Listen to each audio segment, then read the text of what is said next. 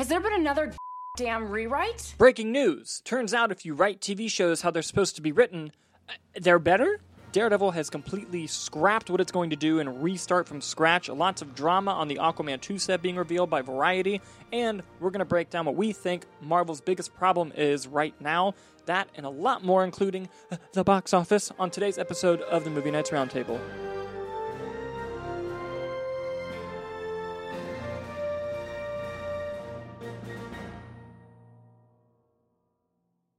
What's up, dude? How you doing? Not bad. Not bad. I'm chilling, man. Just chilling on this fine Sunday as we're recording. You're watching on Tuesday. Sorry about the gap.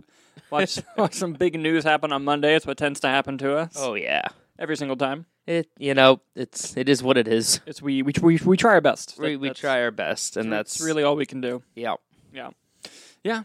This is this is but life. We have a hell of a show though. If you want to break it down for our oh, listeners, Yes, we do. We have a ton of stuff to talk about. First, we're going to do the movie news section of our show, where we cover a deep dive into some topics going on in the world of movies. Mm-hmm. Then we're going to get you a couple more headlines with the B-roll section of our show, and that will lead right into the box office, the best part of the whole entire show. But before we do go on to the final part of the show and before the B-roll, we're going to kind of break down what we think Marvel's biggest problem is because I think what everyone can see is there's a problem going on mm-hmm. that they seem to be on the mend fixing, which we'll talk about in a second, but we both kind of wanted to give our two cents as to what we think that big problem is. yes, So, with that down, Nicholas, what's our first story today? yeah. Let's dive right in. Aquaman two has been flooded with drama this past week, uh, with reports of Jason Momoa allegedly being drunk on set, Amber Heard scenes getting cut, Elon Musk writing to Warner Brothers in a scorched earth letter, Oh. and much more. Yeah, so um, this article came out of Variety, Yes. and it's kind of detailing a lot of the drama behind the last DCEU film. And uh, the article does a really good job of kind of having both sides come into this. And the article reveals an, an awful lot. So I'm going to read verbatim from the article here, and I will also be screen recording it so you guys can see it as well. Uh, it's talking about um, notes from therapy notes from Amber Heard, and it says Jason said he wanted me fired. The notes say Jason drunk, late on set, dressing like Johnny, has all of his rings too.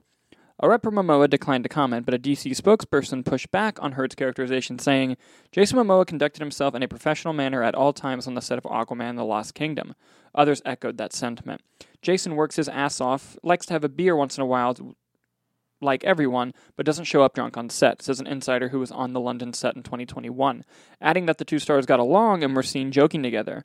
And he isn't dressing like Johnny Depp, he has always dressed in that bohemian style. Heard declined comment, but a source close to the actress confirmed that the notes refer to the Aquaman 2 set and reflect a session from December 27, 2021. Another source close to the actress says her lawyers fought the release of the therapy notes, which had been subpoenaed by Depp's attorneys during discovery. Momoa was not the only Aquaman principal to land in the crosshairs. The therapy session also painted a picture of Heard feeling unsupported by the film's director James Wan and treated like a pariah because of her high profile legal battle with her ex husband. He raised his voice at me. I can't even post about Aquaman, made it like it was my fault. I said I'm sorry, said Hughes' notes in reference to Wan. Nobody could take selfies with me on set given the blackout. Wan declined comment, but that same DC spokesperson says James is known for treating members of his cast and crew with the utmost respect and for fostering a positive collaborative environment on set. The Aquaman films were no exception. And yet, Heard was nearly fired. Sources on both sides tell Variety following Aquaman's release in 2018, the studio and Wan decided to drop the actress from the sequel due to her lack of chemistry with Momoa and sent a letter to her attorney, Carl Austin, informing him of its decision. Former DC Films boss Walter Hamada testified in the defamation trial about the issue of chemistry. Those sources underscore that the move to bounce Heard was unrelated to Depp and took place before he filed the suit against the actress in 2019. Likewise, Momoa was not involved in the decision making, but another source pushed back on the lack of chemistry narrative, noting that Heard did a chemistry test with Momoa before landing the role of Mera in the first place and beat out the other two lead actresses who did a similar chemistry test, including Abbey Lee. Ultimately, the studio never pulled the trigger on firing Heard because her former boyfriend, Elon Musk, had one of his litigators send a, quote, scorched earth letter to Warner Brothers threatening to burn the house down if the actress wasn't brought back for a sequel, says a source familiar with the behind the scenes battle. Warner Brothers caved and moved forward with Heard. Musk did not respond to request for comment. Now, that was a lot. Sorry that I read pretty much verbatim the Variety article there. But That's just the surface of it. yeah, but there but there was a lot to break down Yeah. there. Um, look, we're not going to get into the TMZ bullshit of it all, but we do want to give our thoughts on this and kind of break down both sides of this. Um, let's also take into consideration that this is somebody's therapy notes. It d- doesn't matter how you feel about the person; these are therapy notes, so they're obviously going to be swayed into how one particular person feels. Mhm. And so, with the notes of being like he's dressing up like Johnny, wearing his rings, telling me he wants me fired. I'd be inclined to believe it because DC typically never comments on anything. But the fact that a spokesperson with DC came out and said, hey, everyone on the set loved Jason Momoa, that's not really true. Yeah. But it's still worth noting and worth reporting on, and I'm glad that they included both sides of that argument. Um, you know, also showing up drunk on set, I have a hard time believing as well. It'd be one thing if we've heard about a pattern of this behavior from Jason Momoa, but we haven't. I mean, even the same thing of like the wanting fired on set, like the behind Yeah. the scenes. Like he was on Game of Thrones for a bit, him and uh, his co-star Emilia Clarke, who's now with Marvel. But like that was like a huge like, hey, get her. Like they have great chemistry and they love each other and all that jazz. And even with Fast and Furious, the most recent one, we know there was a lot of drama on that set. And Yeah. Jason Momoa's name was not near any of it. Yeah, and and also w- what I will give Amber Heard's camp, um, I do believe that they were going to use the issue of chemistry as just a scapegoat to try to fire her. Mhm. I do believe that because, as the article points out, it's like they did chemistry tests when they cast her. Like that's not the point. I think that they were, they just saw it coming, like the legal battle coming, and they were like, we want to avoid this. But in the end, didn't fire her. And like the Elon Musk letter is so weird. Like, can rich people just write companies letters and then they listen? Like, I Well, they they dated. well, I know that. Yeah, yeah. But like, he's just a rich dude Yeah. who like wrote like like if I was dating uh, fucking Emilia Clarke Yeah. and I wrote Marvel and said, "Hey man, don't fire her." Do you think that they would look at my letter? Yeah, that No. was your Elon Musk. I guess it gets looked at. Yeah, but I I, I still I just still found that strange. I believe it. I just found it strange. I think the thing with it is that he's crazy and will spend whatever amount of money and roadblocks it takes to make that a thing. You know what I mean? Like Yeah. I think it was more of like, does he care? Probably not. Will he spend the money? Yes. Yeah, He bought Yeah. Twitter for fuck's sake. yeah, that is true. He did. He did in fact buy Twitter. Um, one thing that the article also does mention is it mentions that none of the principal Justice League cast will be returning to the DCU, which there was some debate as to if Gal Gadot was going to show up because of some of her previous comments. But I'm also going to pull from the article one more time here. In fact, none of the stars cast by Zack Snyder for 2016's Batman v Superman Dawn of Justice and 2017's Justice League, including Ben Affleck, Henry Cavill, Gal Gadot, Ezra Miller, and Momoa, will reprise their roles in the new DC universe in character. Momoa may return, just not as Aquaman. Sources say the actor has engaged in talks to play Lobo, either in the 2025 reboot Superman Legacy or in a standalone film. Now, finally, a trade has confirmed that because that was all but confirmed with everything we know about Lobo and Jason Momoa. Um, this is official trade confirmation that not even Gal Gadot will be returning. We fucking knew Ezra Miller was not returning. We also knew that Henry Cavill and Ben Affleck were not coming back. So um, this is interesting. The only people Gunn have has confirmed are coming back are John Cena, um, Viola Davis. Viola Davis, and uh, um, Xolo um, M- Medunia, uh, the actor who plays Blue Beetle. Mhm. Um, I'm curious as to why he's not mentioned Margot Robbie because that seems like an, Ooh. that seems like an odd choice to not bring back Margot Robbie I also believe Sean Gunn is voicing Weasel in Creature Commandos. for sure. so therefore, Weasel always reigns Yeah. supreme. Yeah, but uh, but but I, I thought that this whole thing was just interesting. You know, of course, the last movie in the DCEU is not going to go without drama, and you Get it all know, out now. yeah, and they're kind of putting out this movie to die, which I I feel bad about because look, I love James Wan. I love Aqu- I thought the first one was really fun, and Octopus plays the drums for Christ's sake.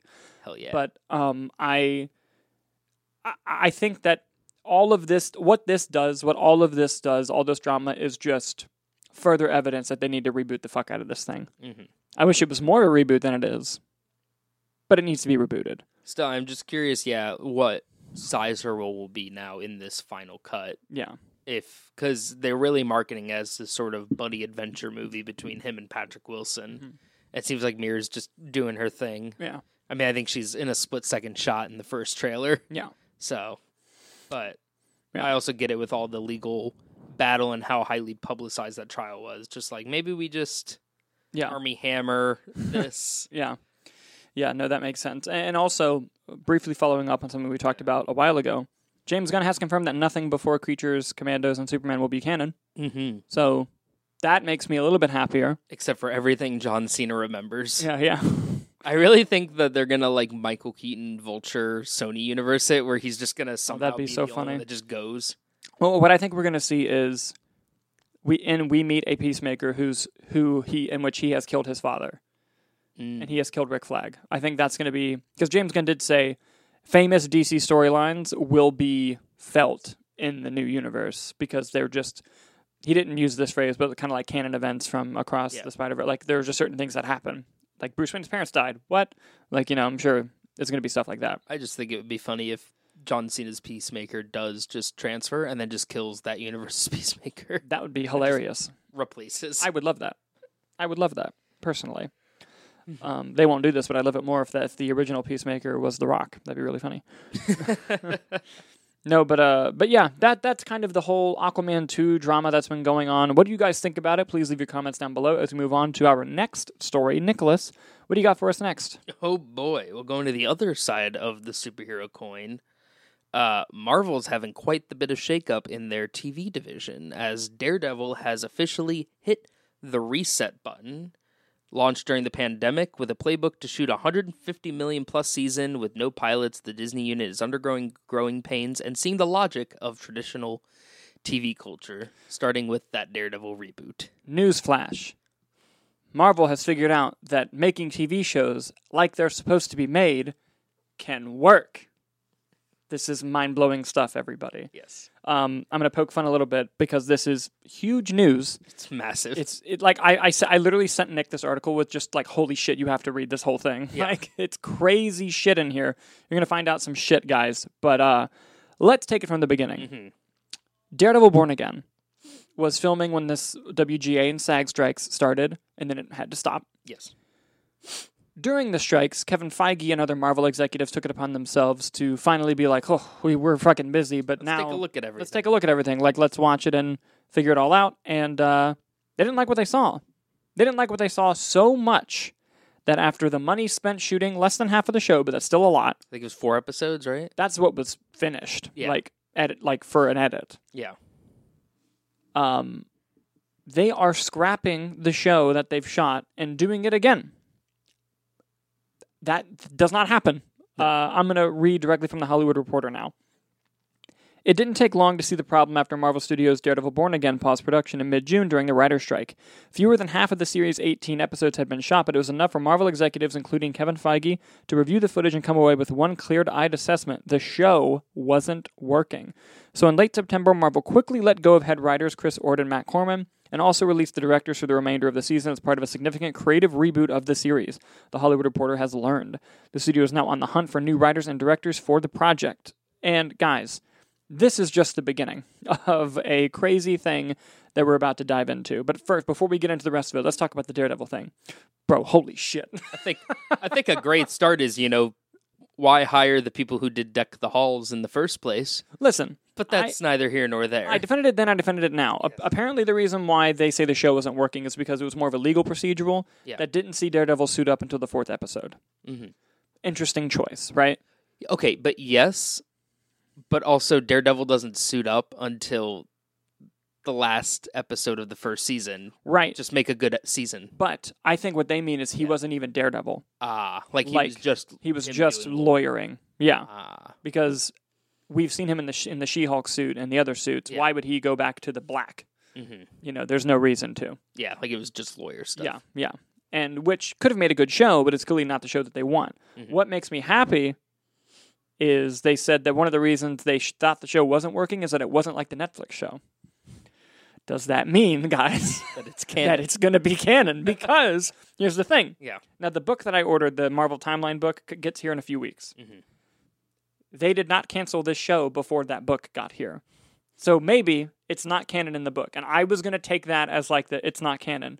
There's new hope, guys. There's new hope that it could Don't be canon. Don't give me hope. I, but in all seriousness, um, obviously not a good look to do this, but at the same time, I think it's a great look to do this because Kevin Feige. I like to imagine he was sitting down after a long day and was like, you know what?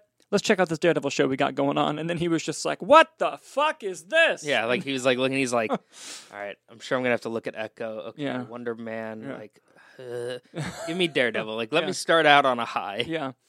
And but look, good on them to just recognize it's not working and try to fix it. Mhm. Honestly, because not many studios are in the position to be able to make that call. Oh no, Like, you, you just got to roll with it. most most studios by now, if it wasn't working, would just cancel the show and that's it.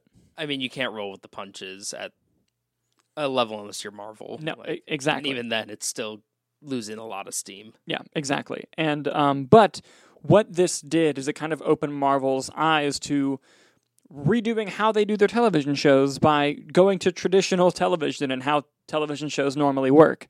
Because when they were making their limited series and their shows, they were doing it the Marvel way Mhm. of having a head writer, couldn't call them a showrunner, a head writer who would write all the scripts, be in charge of the writer's room, but then when the director would come on, the power would switch back to them. And that does not not normally how it works in TV. So I'm going to break down a little bit more of this article to kind of talk about what made them come to that decision, why they're going to do that, and also talk about some stuff that happened on Secret Invasion, which is no surprise considering how let's not mince words how bad that show was. Considering what we saw, Yeah.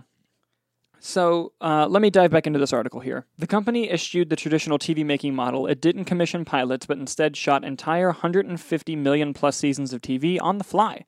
It didn't hire showrunners, but instead depended on film executives to run its series. And as Marvel does for its movies, it relied on post production and reshoots to fix what wasn't working. With Daredevil's new direction, Marvel hopes to right the ship on a project with sky high expectations. The show is Marvel's first to feature a hero who already had a successful series on Netflix running three seasons. But sources say that the Corman and Ord crafted a legal procedural that did not resemble the Netflix version, known for its action and violence. Cox didn't even show up in costume until the fourth episode. Marvel, after greenlighting the concept, found itself needing to rethink the original intention of the show. Marvel plans to keep some scenes and episodes through the other serialized elements and will be injected, with Corman and Ord becoming executive producers on the two season series. Daredevil is far from the first Marvel series to undergo drastic behind the scenes changes, however. Those who work with Marvel on TV side have complained about a lack of central vision that has, according to sources, begun to afflict the studio's shows with creative differences and tension. TV is a writer driven medium, says one insider familiar with the Marvel process. Marvel is a Marvel driven medium. And now here's where some drama comes in on some other shows, a lot of which we did not know. On the Oscar Isaac star Moon Knight, show creator and writer Jeremy Slater quit and director Mohamed Diab took the reins. Jessica Gao developed and wrote She Hulk Attorney at Law, but was sidelined once director Kate Coiro came on board. Production was challenging with COVID hitting the cast and crew, and Gao was brought back to oversee post production, a typical showrunner duty, but it's the rare Marvel head writer who had such oversight. Even though the company does not have a writer's first approach to TV, directors could feel shortchanged as well. The whole fix it and post attitude makes it feel like a director doesn't matter sometimes, said one person familiar with the process.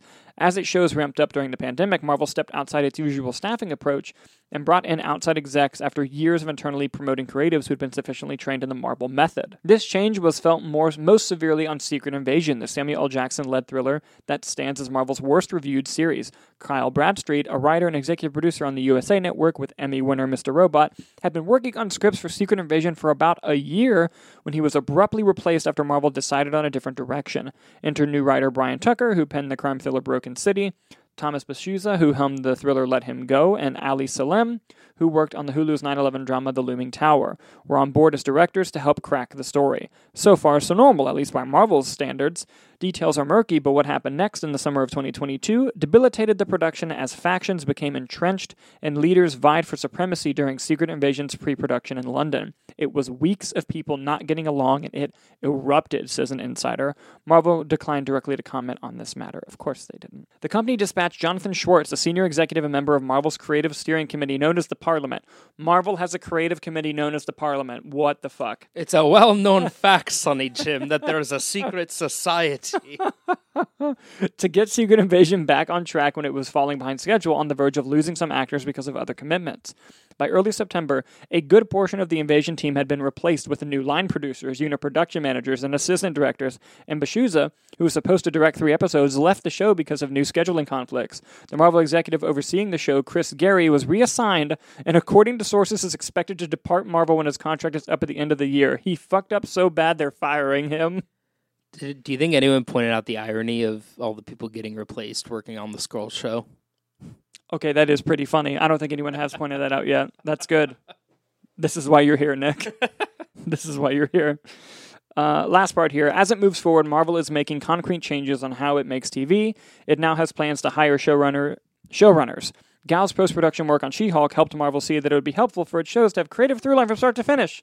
What? Mhm. It's a term we've not only grown comfortable with, but also learned to embrace. This Brad Winderbaum of Marvel. Jesus Christ. Uh, the studio also plans on having full time TV execs rather than having execs straddle both television and film. We need executives that are dedicated to this medium and are going to focus on streaming and focus on television, says Winderbaum, because they are two different forms.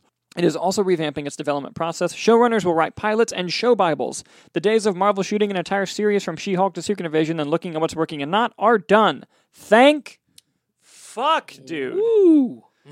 So that was a lot. Sorry again. But my God. You mean writing pilots and show Bibles are going to help things stay more consistent? What? That's it's like if you have a insane. plan for your show and don't just shoot it on the whim. Right? Amazing. I mean, look at Loki.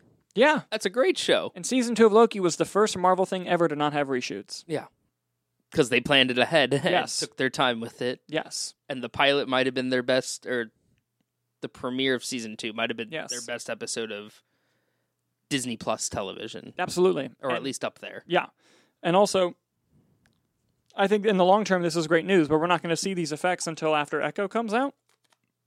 You know? Yeah. So it's going to be a minute. I mean, I think it's great that they're starting here, and they're obviously going to be probably stemming that into the film division as well. As we saw, like, um, there was just a report that came out too, where there was like, a, I think it's in the book um, that just came out about the MCU. Oh, the book about the MCU, yeah. Yeah, and they had a quote from Feige where he's like, "Man, I really thought we had something with Quantumania," Yeah. which made me concerned that they Yeah. thought they were cooking in Yeah. there, and Yeah. that's what we got. Yeah, but what this also does in an eye-opening way, Yeah. and I'm not just saying this because I've said it before about me liking Michael Waldron, but it opens my eyes up to like why someone like him was like promoted. And I think it's because they're shooting and doing TV in such a weird, drastic way that the fact that he made Loki so good, Yeah, and then COVID was fucking up Doctor Strange and Spider Man, that he was like, "You seem to be good at just rolling with the punches here. Can you please come do Doctor Strange?" hmm and then like that makes that makes more sense to me from like how they were doing it yeah, of like why those decisions were made and why I think okay you shouldn't know because you should just never mind you should do the final product as it is but to me like when I watch Doctor Strange 2 I like that movie I'm one of the only people in the fucking universe apparently that likes that movie but I also am watching the movie going how the fuck did this happen with all the bullshit that was going on yeah. like it's crazy to me and uh yeah No, it makes sense when you're trying to do a system, a traditional system in a completely new way. yeah It makes sense to go with the person who understands what you're trying to do, even though it's Yeah. wrong. But Yeah. he was like, "I get it. Yeah. let's let's go." yeah uh-huh Man, what a mess. It is a mess, I- and and I think that one of the good things coming out of these strikes are going to be them be able to take a step back and make decisions like this. And also, the article doesn't mention it. If you don't think the writer's strike and the awesome deal they got doesn't have something to do with the fact that Marvel's going to have showrunners now, it definitely does. it absolutely has something to do with that. It'll.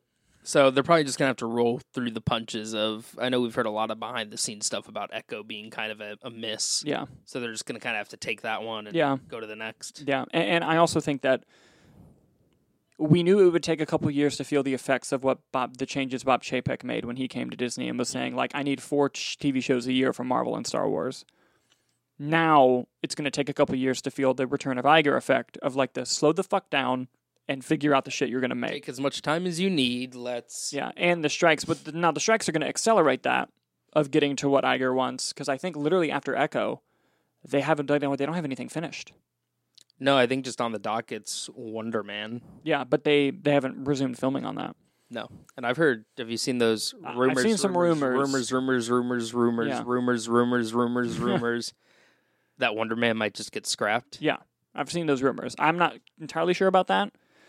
Uh, I think They'll it, just retool it. I think same because you don't want to piss off Destin Daniel Cretton when he's directing your Kang Dynasty movie. You don't want to piss him off. You want to keep the talent of Yahya Abdul Mateen II, Correct. and I think wasn't Bob Odenkirk attached to that too. Uh-huh. Yep. Like, and you're bringing back Ben Kingsley. Like, you do Yeah. not want to upset that cast. Yeah, exactly. So it's going to be interesting to see how it goes. Now, going back to what I want to talk about, I really hope that it's canon, guys. I hope that that's what we get out of this. that would be fun. And Foggy and Karen back. Oh, I hope so. I hope so. But uh, but yeah. Uh, what do you guys think about all this Marvel craziness with Daredevil and how they're going to reshape TV? Let us know in the comments as we move on to our main topic of the day, which is going to be piggybacking off of this. what is Marvel's biggest problem? And we, it was a discussion that we started having at our favorite Irish pub, Kitty O'Shea's. And then we were like, we should probably save this for the show. We were like, we should save this for the show. And uh, I want to I want to give you the floor first on this, Nicholas. Um, in your mind, when you look at, because clearly the reason what caused this topic is we were talking about how it's clear whether you love or hate Marvel. There's issues. It's clear that post Endgame, it's on the decline. Yeah. Now it has its ups that it'll pop up, but it seems to be on the decline in terms of the general audience. Mhm. I've liked most of it. There's some things that I'm like, wow. Like most of She Hulk and all of Secret Invasion were just like, my God. Mm-hmm. And Quantumania was not as good as it should have been. Mhm. But with that said, when you look at this, in your opinion, Yeah. what is the biggest problem with Marvel right now?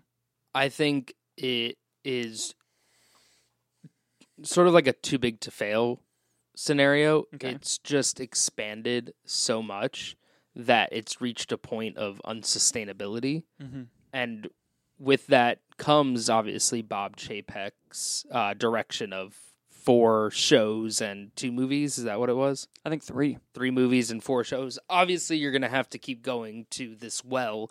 And with that, they used that as an opportunity to introduce so many different characters. But in doing so, there's not really any sort of central direction. You know, when you look at phase one, you have a Captain America movie, you have a Hulk movie, you have an Iron Man movie, you have a Thor movie, and then you have an Avengers movie Mhm. looking at phase four, there was no overarching story. It was No. just character introduction. No. And even going into phase five, we're getting very loose threads of this Kang storyline, but even still, not really sure what it's actually building toward. Even watching Quantumania, you're like, okay, but like, is he going to come back for revenge against Ant Man and then all the other Avengers are there? Like, it was very directionless. Yeah. And I think it's just this large, expansive universe that is just sort of much like the multiverse, just branching into too many directions to keep up with. And I think part of it also is having this wanting to make a cinematic universe that is like the Marvel comic universe, where everything is interconnected and characters are popping up and down and left and right and here and there, but they're not putting the money in to have those crossovers in an organic way that makes sense. Because when you look in the past and you look at, let's say, Thor Ragnarok, Doctor Strange fit perfectly into that, Mhm. his scene. But Yeah. obviously, Benedict Cumberbatch is very expensive, Mhm. but you need to do it. They did it with Spider Man, but Spider Man was Sony, and that Mhm. was part of a trade deal. Yeah. Um, going back as far as to like Ant Man, when you have the Falcon cameo, makes sense. Should have been Chris Evans as Captain America, would make the most sense, but it still worked in a sense. But now it's sort of random pop ups where you can tell that the actors were not there Mm-hmm. with each other. The Yeah. biggest one I would say recently would be like Daredevil in She Hulk, but that Yeah. was more of to introduce Daredevil than to build onto a story. Yeah. Like it did feel a little bit unorganic. Mm-hmm. It was just like, and he's here. Yeah. You know, so I think that's also part of it. And just having these huge threads that any other references to other movies are just set designers having fun. Yeah. You know, we see a Kingo poster every now and then. We have a Rogers the musical sign in the background. You're like, oh, remember that from Hawkeye? Yeah. But like when Hawkeye is fighting Kingpin down at the Rockefeller Center and Spider Man's apartment's Mm-hmm. literally on that block, where is he? Now I know that there's legal legalities with Sony and everything like that, Yeah. but still, like it just that kind of stuff bothers me at this point. You know, I see what you mean, and, and I feel bad because I think it's a bit damned if you do, damned if you don't with Marvel on in regard to that. Because with the specific examples like having Benedict Cumberbatch and stuff pop up, they used to make actors sign like nine movie deals, Yeah. and so they could do stuff like that. And you'd think, oh, why not just keep that up? Well, it turns off actors when you they when they're going to sign like years of their life away to somebody for one price. Like it's, it's just very just like, "Ee, I don't know. Like Yeah. listen to the story of Don Cheadle when they said Marvel called him when he was at his kid's birthday party and said you have like you have to decide in like an hour if you want to sign this nine movie deal. Mm-hmm. It's like Jesus Christ, you know, like that's crazy. Yeah. And Marvel, as a way to attract more talent, has stopped doing that. But damned if you do, damned if you don't. Now they can't do things like that without doing individual negotiations, which does make them more expensive. Yes. So it, it is a problem, yeah. Uh, to me, Marvel's biggest problem is it's a two sided coin. On one side of the coin, it's they're doing too much too fast.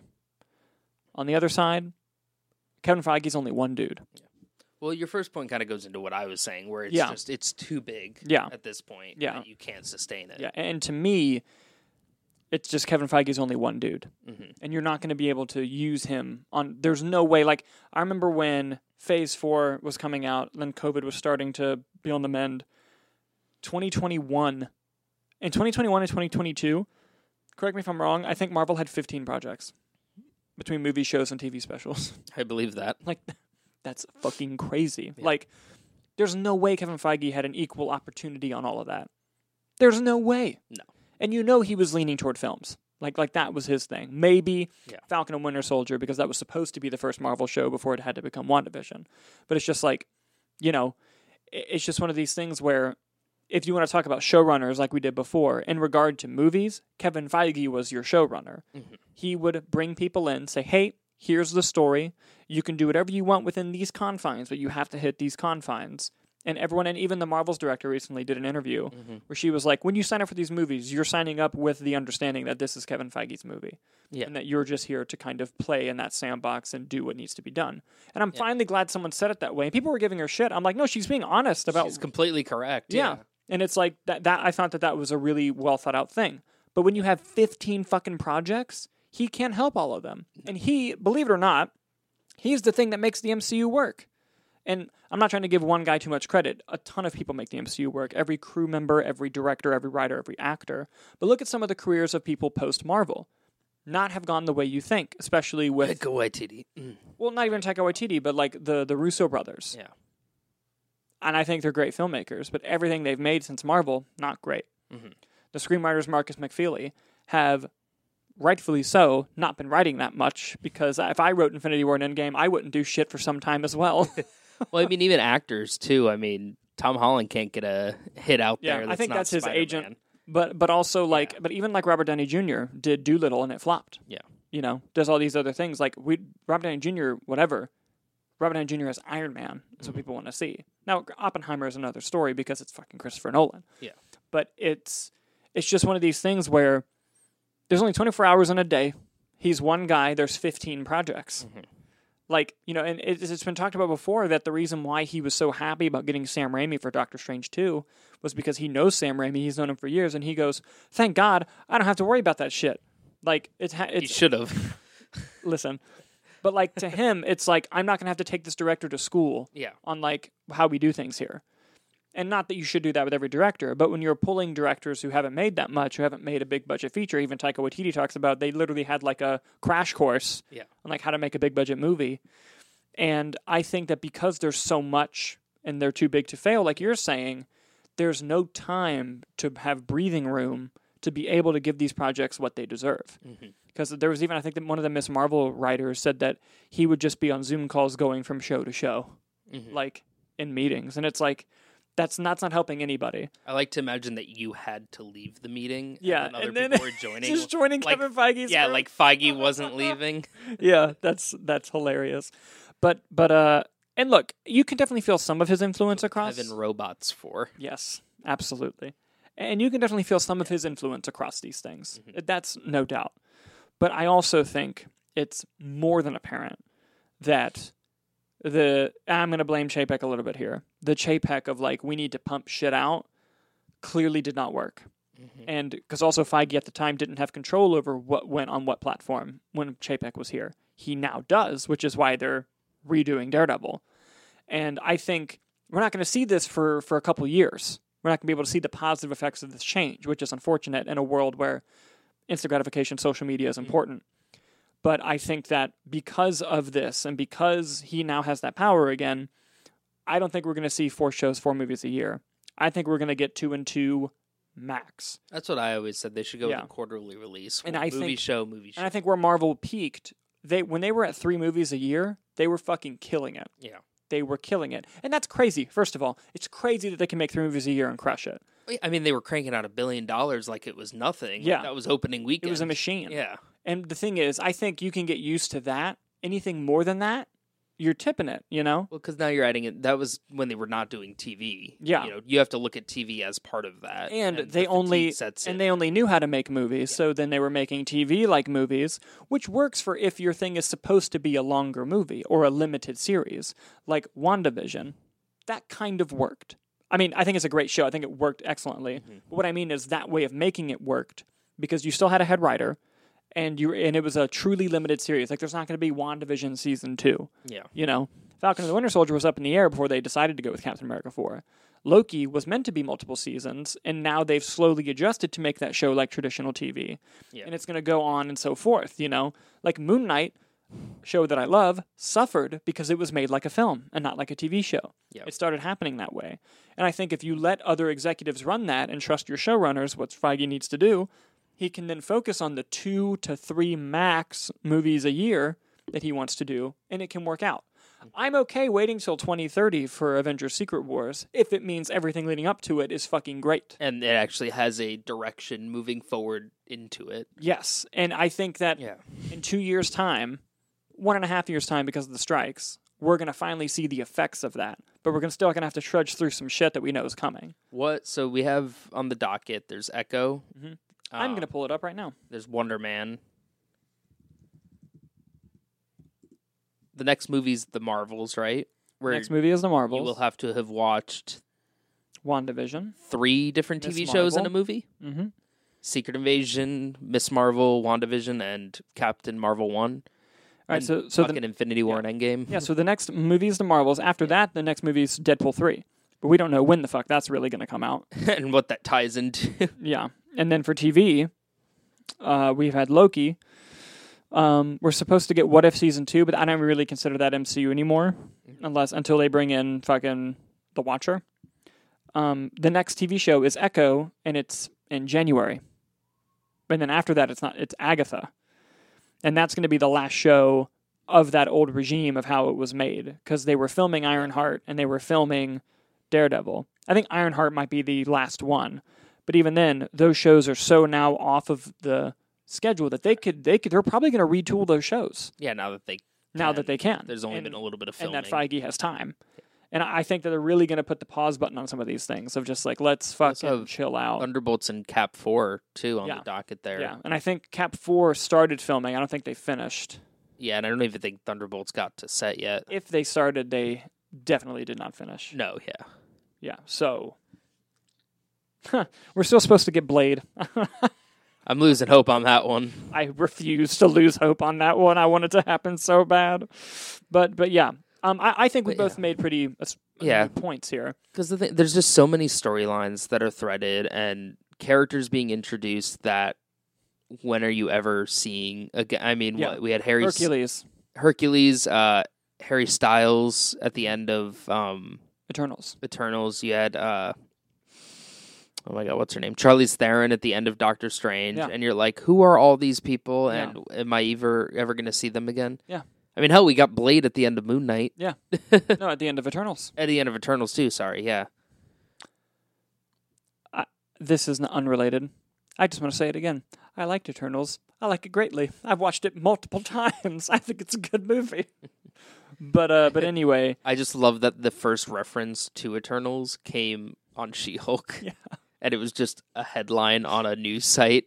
yeah, about the the thing in the water. Yeah, Yeah. no, and like uh, going going back to Yeah. on topic. Um, I think this with the Daredevil thing, and them redoing TV. This is the first time Marvel's admitted that they've had a pro- that they have a problem, Mm-hmm.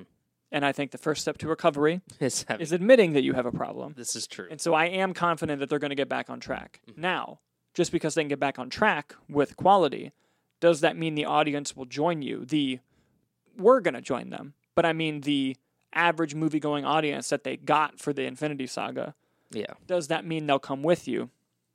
TBD. We'll have to see Mm-hmm. because sometimes it's too late once you lose them. Yeah. So that's our thoughts on the problem with Marvel, guys. Uh, do you think that there's a problem? If so, what do you think it is? We'd love to hear the discussion in the comments below as we move on to the B roll section of our show.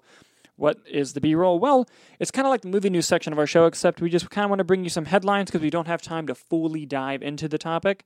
Nicholas, what's first up on the B roll? Yes. More than 2,300 film and TV producers on Tuesday are delivering a message to the Alliance of Motion Pictures and Television Producers, also known as the AMPTP. Yes. The group has delivered a petition to the AMPTP uh, demanding the drop of the P from the acronym that just concluded a brutal negotiation with the WGA to make it just the AMPT. Yeah, basically, they fucked up negotiations so bad with the writers and actors that the producers are like, "Hey, I don't want to be associated with you," and so that's that's pretty telling. And um, like Jason Blum, Todd Gardner, like a lot of people signed this, and I would not be surprised if you actually do see this happen. Uh, what do you got for us next? Yeah. Uh, A24 has announced that they plan to expand their strategy from art house gems into more commercial films. This is true, and you know we've seen um, A24 make smaller moves like this, like when they bought Talk to Me at Sundance, um, which is a type of movie that they would buy, but they bought it with the hopes of this could be a franchise, Yeah. and lo and behold, we're going to get a Talk to Me. Franchise the damn thing. And um, not only do I think it's you know I think it's a good movie, I think it's Yeah. fun. People are kind of giving A24 shit for doing this, like oh you were supposed to be the you were the chosen one, you know. But it's like, listen, they got to make money. They lost like 35 million from Beau is Afraid, and for a small company like that, they can't be affording to lose 35 million like that. Do it if you make it a quality, then you can fund the art house Of stuff. course, e- Yeah. exactly, Very sustainable model. As long as the Exactly. Commercial ones are good. exactly. Um, I mean, I know they started as kind of ties into another thing. They were kind of the top bidder there for a hot minute on Halloween, which we kind of reported that they were selling the rights to Halloween. Mhm. Twenty four was in that game for the long haul there, but I think uh, was it Miramax ended up swooping in and getting Yes, it. Yes, I was actually going to say, and the last thing we have in our B roll Yeah. today is Miramax has won the TV and film rights to the Halloween franchise. All right. They're still co-owners on film, which they always have been, Yeah. but they've fully absorbed the television rights, which means that they're probably going to launch a TV show 1st Mm-hmm. Cool stuff. I saw a great tweet going back to the A24 stuff, Uh-huh. and I agree with this tweet 100%. It just said, Face Off movie every other year, new director, new actors. Let's see what happens. Oh hell yes! Let's start getting faces off. That would be super fun and so funny. I agree. that would be great. Uh, but yes, guys, with the B-roll section of our don- our show down, we are now going to move on to the box office The box office. section of our show, and I'm going to pull up the predictions from the box office, Nicholas. Yes, you want me to rattle those off for us? Yes, here? please. You got it up? Yes, I do. We had for your picks Taylor Swift, Mm-hmm. Exorcist Believer, Mm-hmm. Paw Patrol, Saw X, and The Blind. My predictions Taylor Swift, Exorcist, Paw Patrol, Saw X, and The Creator. I was fucking right, dude. Hell yeah. This never happens. We are never right, This ever. is accurate. And this is super exciting. So let's take a deep dive into the box office, shall we? Let's do it. Coming in number one was the Taylor Swift Eras Tour film, making $97 million. Jesus Christ. By the way, these are the Sunday estimates. We'll have the final Monday numbers in the description in the video below. Coming in second, The Exorcist Believer, taking a 58% drop from week one to week two. Not terrible. Uh, making another $11 million. Coming in third was Paw Patrol the Mighty Movie, with an, an additional $7 million, dropping 38% from week two to week three. Coming in fourth with a $5.7 million, Saw X, only dropping 27% from week two to week three. And coming in fifth, The Creator, making $4.3 million, dropping 31% from week two to week three. Now, this is fascinating. Uh, let's dive into the Taylor Swift one. Yes. It's only open domestically so far. It will get a worldwide release eventually. They did work out that deal. But right now it's only in America Insane. and it's made 97 million. The previous record holder for the best concert film of all time was the Justin Bieber one that came out like 10 years ago. Believe. I think that was it. Um, it surpassed the entire run of that film in its opening day and um, Opening day or weekend? weekend, I think, weekend. And uh, it has now made $97 million. So That's insane. It is more than insane. Um, moving on to The Exorcist Believer. This movie now has a worldwide box office total of $84 million. I think 100 is very likely. And um, I think they want to get to 150 to feel confident about that uh, 400 million they spent for the rights. But on an individual basis, the movie's budget was only 30 million, so it's already made 2.8. It's profitable, baby. That is profitability. But they are definitely going to, I think, going to do a creative overhaul for the next two films of the franchise. They got to make If- that money back somehow. Yes, but they- horror makes money. Yes, it does. Paw Patrol: The Mighty Movie now has 126 million dollars worldwide on a budget of 30, making 4.2 times its budget. We're seeing Paw Patrol Part Three. Absolutely, that's coming relatively soon, I imagine. Oh yeah. Saw X now has 64 million dollars worldwide on a budget of 13. That is five times the budget, ladies and gentlemen. Five times. That's pretty good. That's incredibly good. And the creator now has a worldwide total of 79. It's going to get to 80 tomorrow, and that's exactly the production budget. So, unless this keeps making money all year, Mm-hmm. um, it's not looking good for the creator, unfortunately. Um, I am going to go first on predictions next week. All right. I'm going to do something bold here, Nick. Go on. I think everyone who has seen Taylor Swift this weekend, who wanted to go see it, has seen it. Mm-hmm. And I'm not I'm not saying it's going to drop like 80%, like I'm not crazy. I do predict a drop of like 70 though. Okay. Maybe 65 to 70. Now, if I'm proven wrong, that's hilarious, Mhm. right? That would be crazy. Would be if wild. It just dropped like an average 50% drop. But I do think it's going to drop significantly more than a typical movie would. And I'm going to will this into existence. I'm going to go Killers of the Flower Moon opening number one. Okay. Solid choice. Solid choice. Thank you. Always bet on Scorsese. So you got to sometimes. Yep. You got to. But I think the marketing of this film has been really great. And if we're lucky enough to have the actor strike solved by then, which probably not, if we're lucky enough to have the actor strike solved by then, I think I think you're going to see a bunch of Leo everywhere Yeah. promoting the movie. Um, so yes, that number one. Number two, I will give it back to Taylor Swift. Okay. Number three, I'm going to give The Exorcist Believer. Number four, Paw Patrol. Number five, Saw X. All right. Well, Dalton, I am going to go opposite you, and I'm going to Oh. go Taylor Swift number one. Okay, hey, listen, that's the safe choice. Because I like your point of everyone who's seen it would have seen it. I counter that. They will be seeing it again. Again. hey, that's fair. That's totally fair.